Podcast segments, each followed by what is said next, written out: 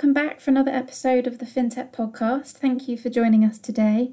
And remember, however you're tuning in, please remember to subscribe and follow the FinTech Podcast for the latest updates. Best known as Lady FinTech to some of our listeners, our special guest today is Janine Otto, who for over a decade has gained a significant amount of FinTech experience and knowledge. We will be talking all things FinTech and how risk management plays a vital role in the industry.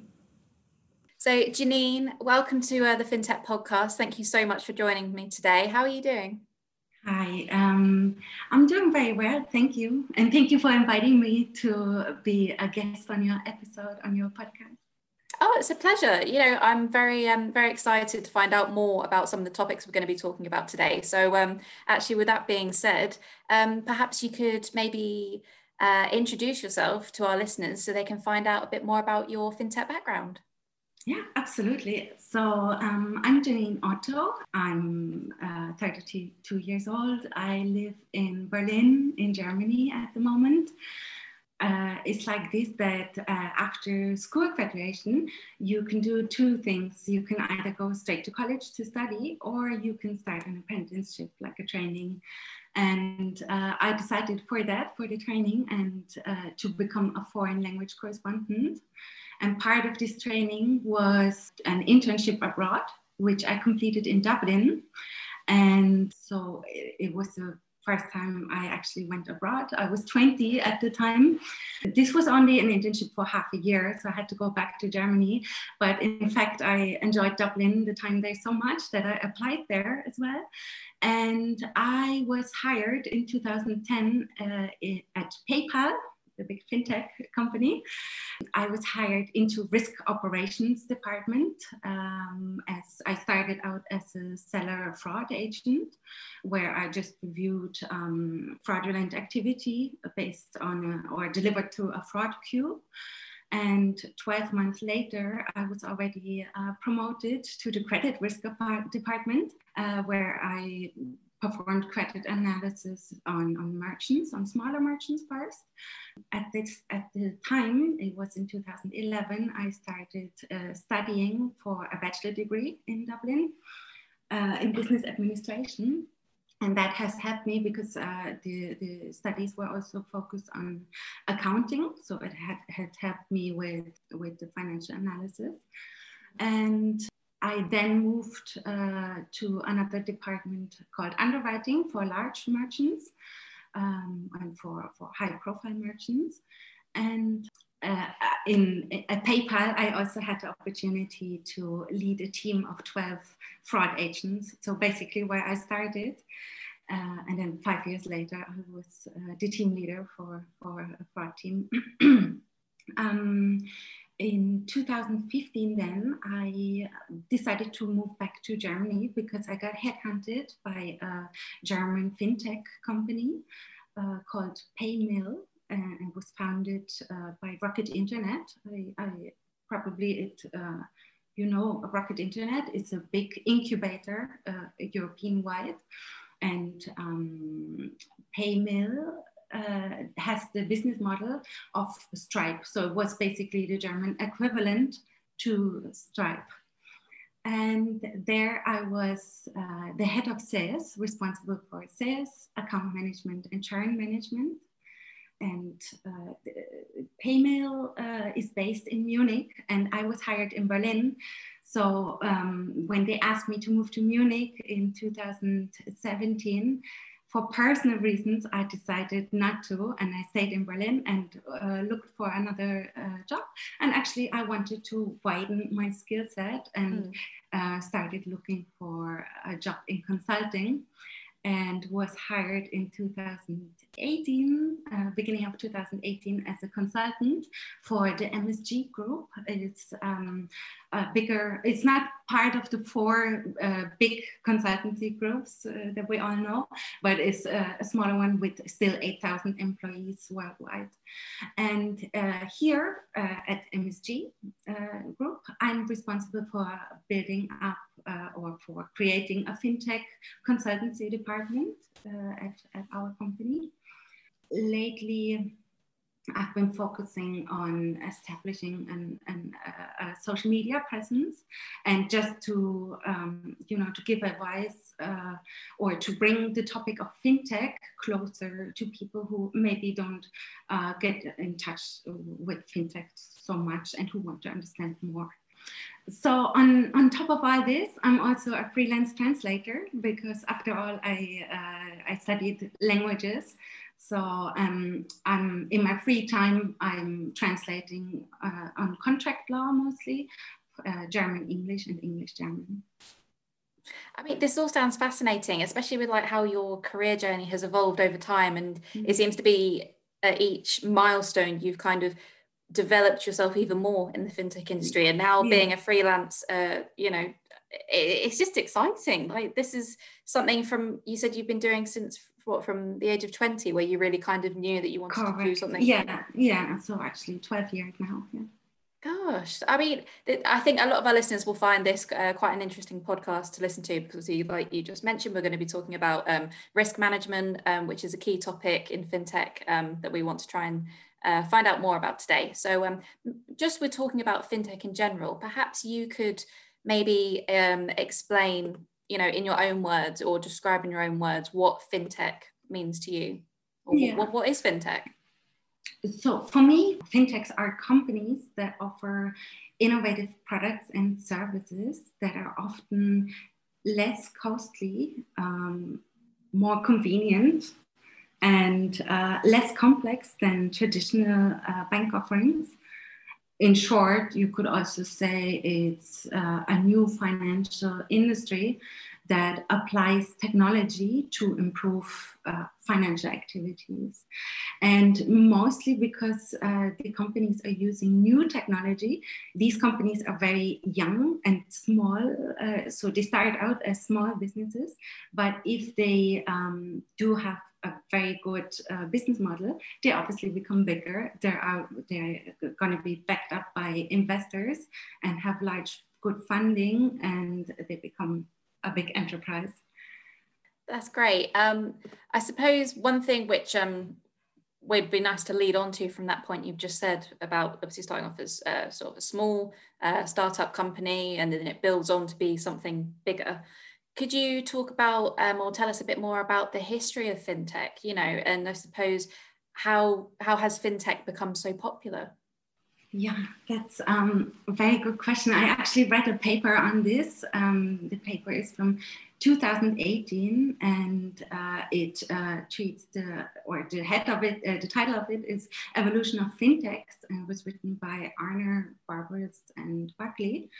And what they do is that they um, cluster the fintech evolution in three stages, in three eras, uh, which is fintech 1.0, fintech 2.0 and FinTech 3.0. And uh, FinTech 1.0 basically starts in, in the 19th century in uh, 1866 and it lasts about 100 years until 1967 seven, and it, this era uh, is about infrastructure and setting up fi uh, financial globalization.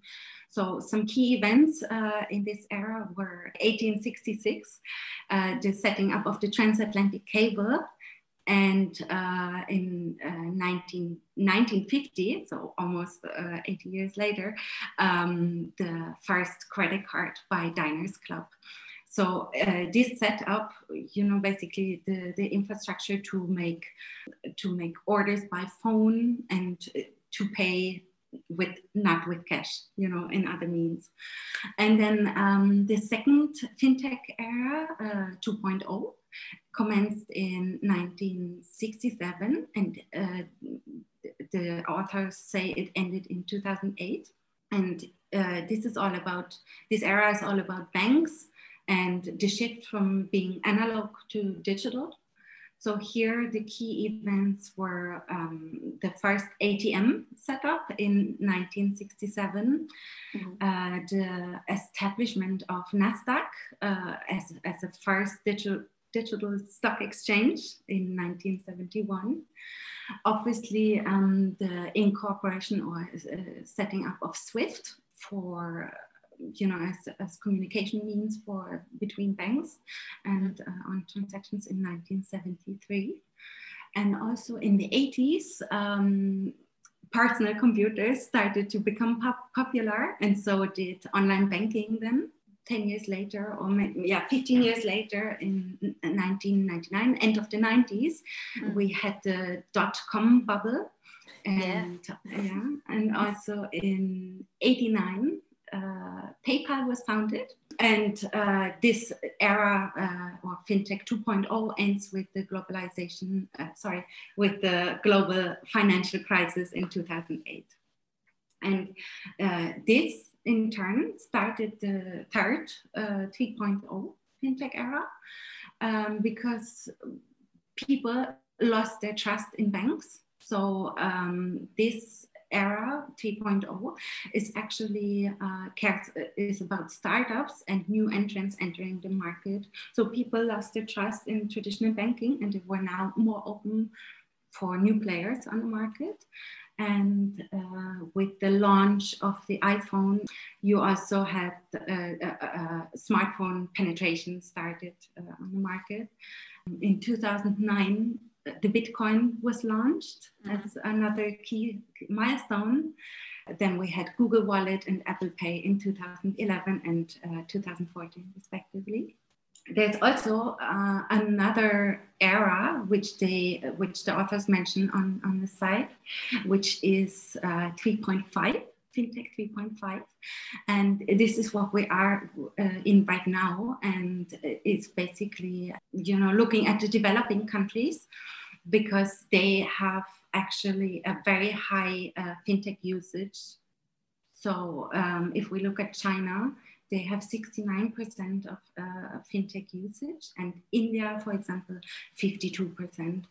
And the authors mentioned that uh, basically the, in the developing countries, there was no time and also maybe no budget uh, to develop Western levels of uh, physical banking infrastructure. So uh, now the developing countries are actually in the advantage that they don't have the legacy infrastructure and that you can build up on, on new uh, systems and are more open for, for new banking systems.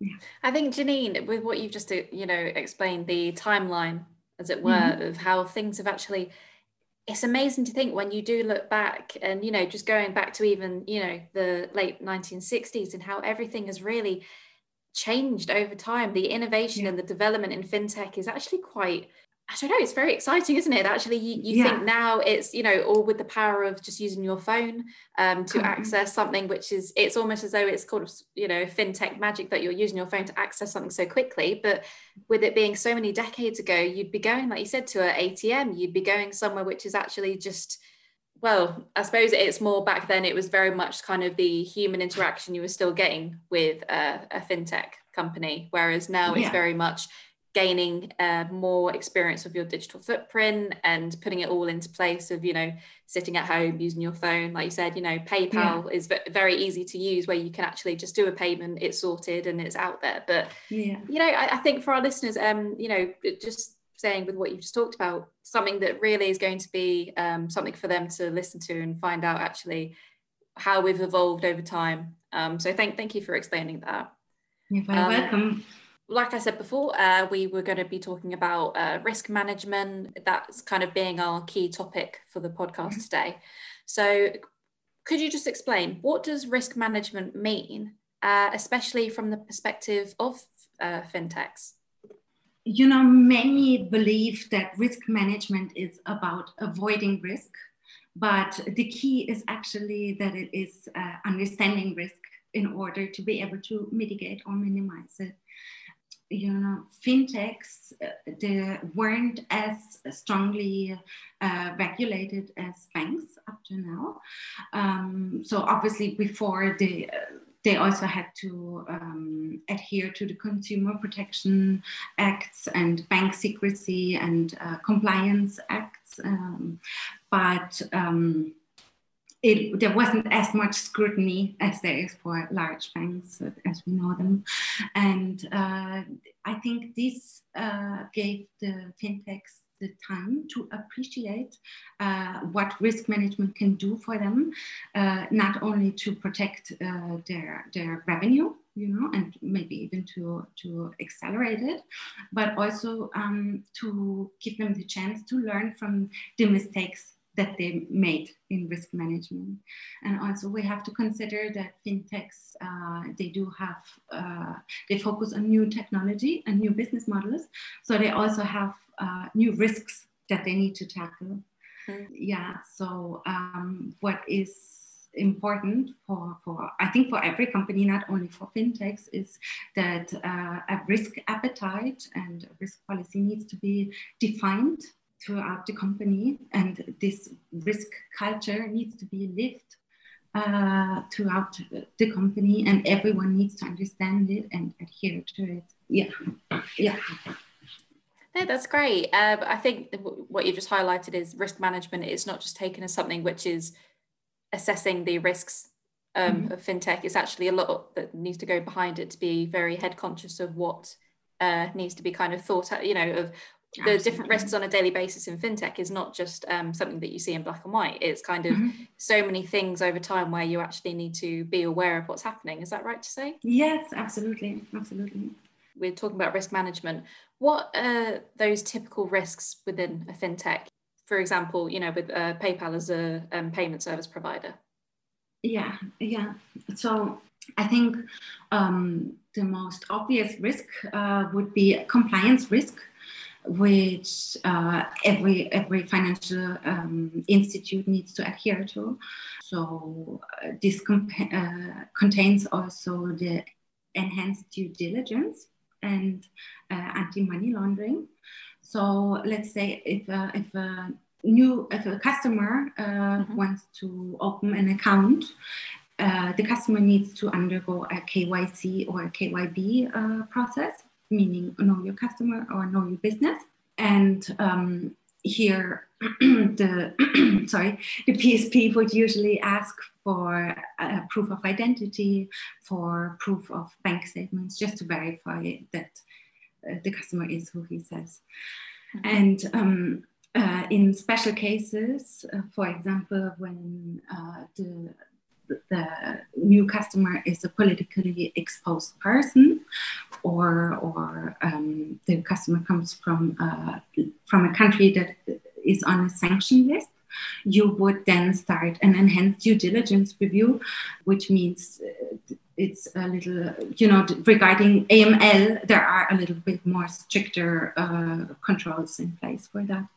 And also, uh, from a from a business perspective, um, there are companies uh, that have very cash intensive business models, or maybe from a data perspective, uh, data protection um, requirement, they are not allowed to share too many documents.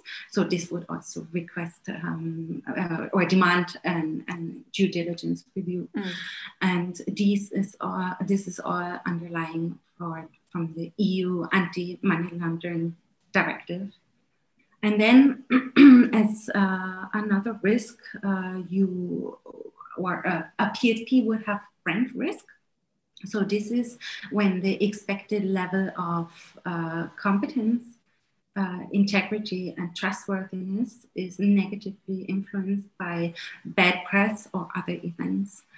So in the case of a PSP, um, a PSP would um, probably set up a brand risk policy in which it defines um, uh, what levels of brand risk they uh, would accept for example, um, I think if, it, if it's a proper fintech, it doesn't want to get associated with uh, weapons or with illegal drugs or, or so, for example.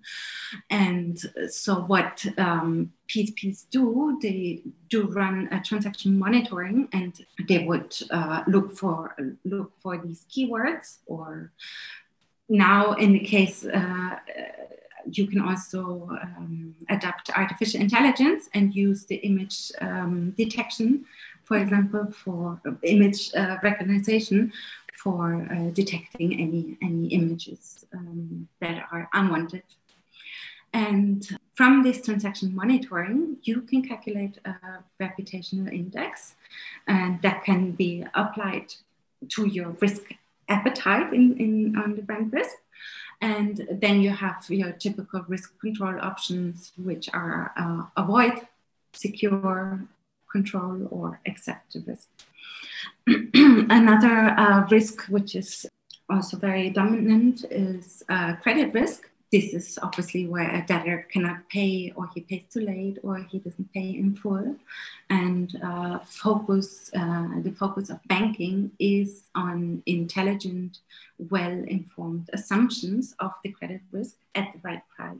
So when we determine the credit risk, we look at expected losses and trying to calculate them in a quantitative way.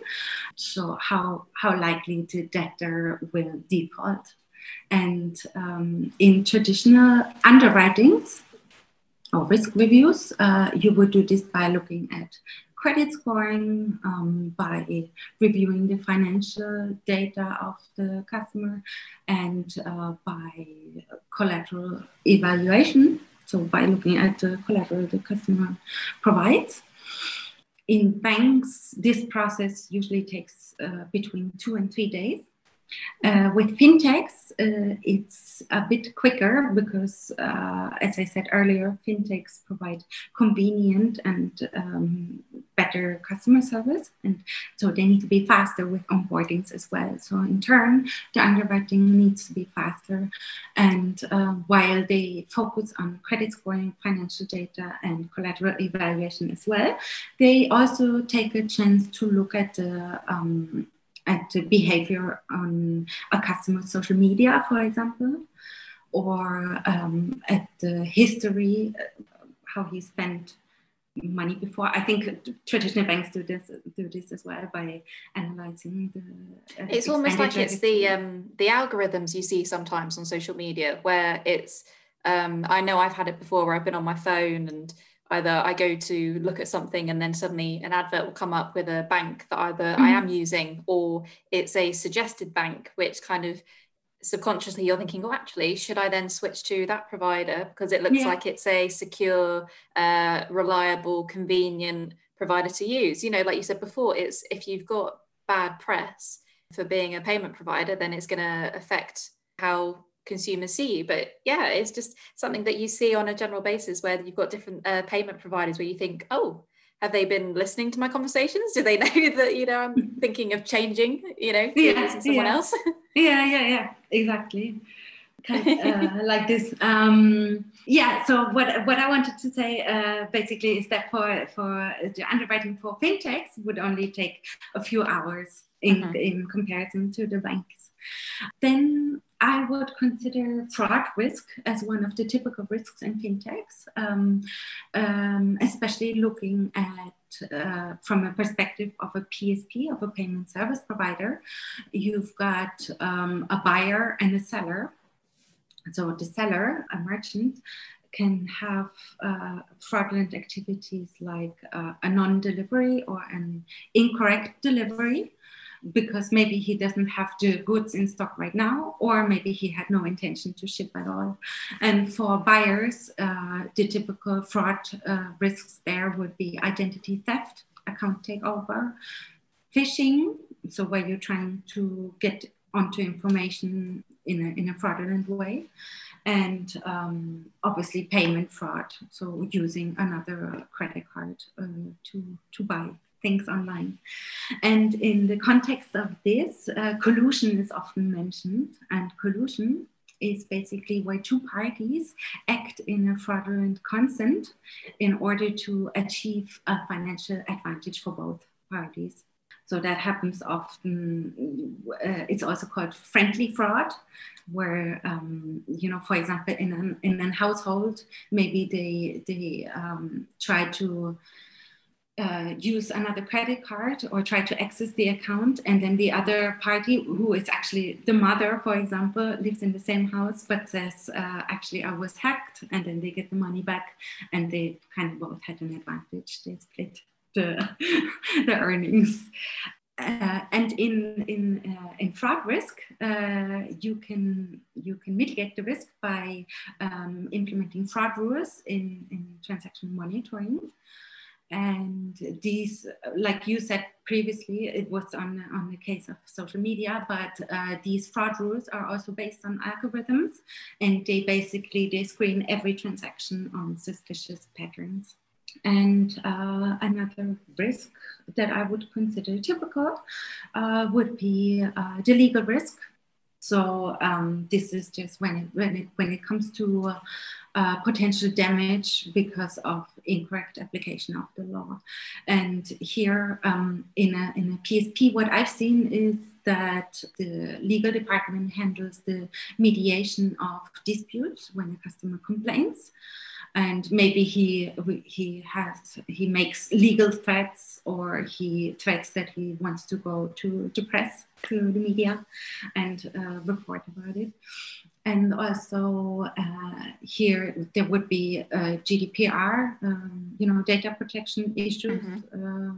but, uh, that be treated in within the legal risk, and of course contract law. So um, you know when you want to uh, mitigate the credit risk by, for example, by providing a bank guarantee or, or a parent guarantee, then uh, the legal, there is also a legal risk if, if the documents are valid or not. So this needs to go uh, undergo the legal to the legal department.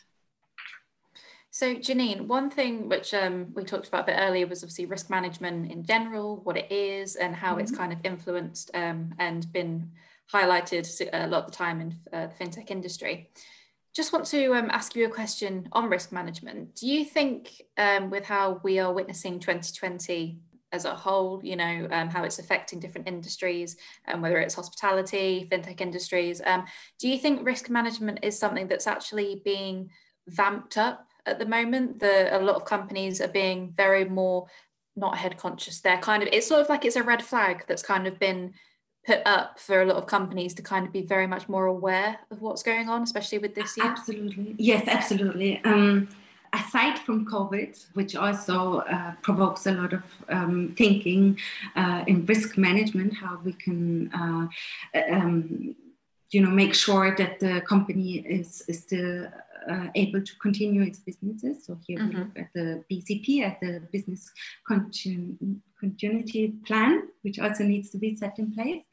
But aside from this, um, there was also this big, massive event, which I, as a German, obviously um, I'm kind of obliged to talk about, is the Wirecard scandal. So uh, we had you know, Wirecard was one of the promising fintechs, uh, and Germany was very proud, uh, or at least the fintech um, representatives, they were very proud of it.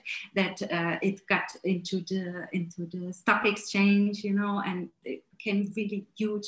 But it turned out it was all a big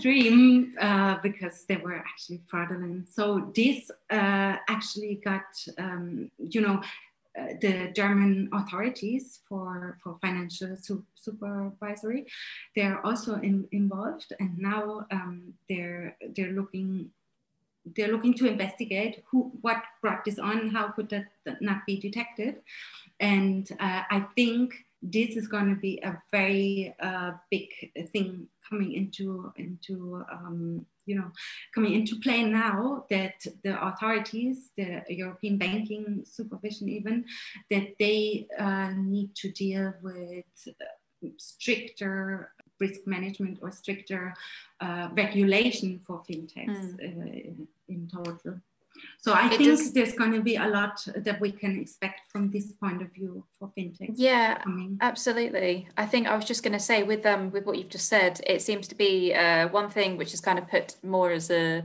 negative experience that we've seen. Uh, you know, as a I suppose globally, um, a lot of people or a lot of companies are still taking the advantage of trying to uh, create, I suppose, scams or whatnot with everything going on in 2020, it seems to be a very vulnerable spot for fintech companies to be kind of, I suppose, indirectly mm-hmm. liable for because you've got so many different companies that are trying to eke into the system. Um, yeah. But hopefully, with all these risk managements happening and you know better uh, protocols going into place and regulations, it is kind of making sure that companies still maintain safe um, in 2020.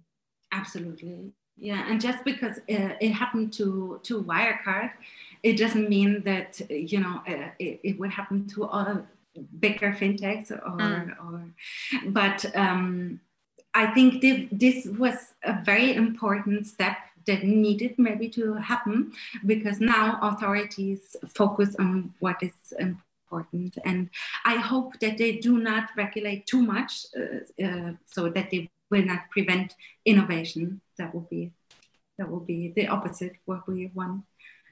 Yeah absolutely. That's one thing we um we, we would like to see you know the successful uh, journey that's happening with innovation and how it is constantly evolving you know mm. especially with 2020 being a journey you know over the last few months. It seems to be yeah. one thing as a positive is seeing this uh, the success of innovation and kind of the digital transformation that's still being man- maintained in fintech is something that's wonderful yeah um, Janine, I, I'm just uh, just thinking. Obviously, um, I suppose one of my final questions for uh, risk assessment um, or risk management is um, can you answer what should a good risk strategy for fintechs entail?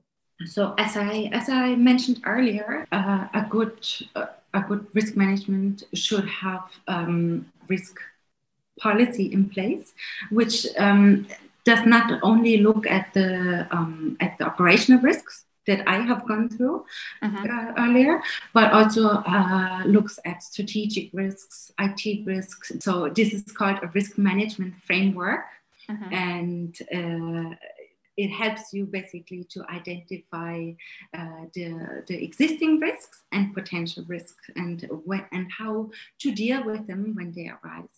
And in this document, um, everything needs to be uh, very detailed to the point where you can also always refer to and um, apply what it is. So um, there are um, five parts of this, uh, which is first um, the identification of the risk. So here you find out whether it's a core risk that actually drives performance and um, uh, focuses on long-term growth that you need to, to mitigate, or if it's a non-core risk then you would have or it would uh, the risk framework would contain measurement metrics. So here it's important that you define whether it's uh, a quantitative uh, risk and you can calculate it, for example, as an exposure in, in, in a euro amount as a probability of loss, or if you categorize it as low, medium, or high risk as a next point, um, part of this framework would also be uh, the mitigation options. Um, so here it's important just to write down whether um, first of all, how you want to mitigate. Are you mm-hmm. willing to accept risk? Are you willing to um, avoid it, to control it? And by controlling, you can you have um, different options in place. For example, reserves. Uh, you know, apply reserves, or um, use collaterals. For example, bank guarantees, mm-hmm. or entirely block transactions. So this all needs to be um, mentioned in in this part of the framework obviously uh, you need to have a reporting and monitoring part. So uh, this is to ensure that the risk levels remain at optimal uh, levels for your for your risk appetite that you accept. And um, this monitoring and reporting should be uh, done by risk managers who have the authorities to adjust risk exposures or their appetite uh, depending on, on the circumstances. Mm-hmm and um, uh, it should also contain an, a governance part. Uh, what I mean by that is that this part of the risk management framework should define the roles and the responsibilities, the authorities, and uh, the sign offs of risk approvers, potential risk approvers of those uh, roles and positions yeah. Um, so um, I was just going to say, Janine, obviously, um, it's been a pleasure finding out more about risk management today and obviously um, about yourself and your career journey so far. Is there um, anything else that you'd like to talk about? Because obviously, um, I was going to mention that you are known for being, I suppose, the lady fintech.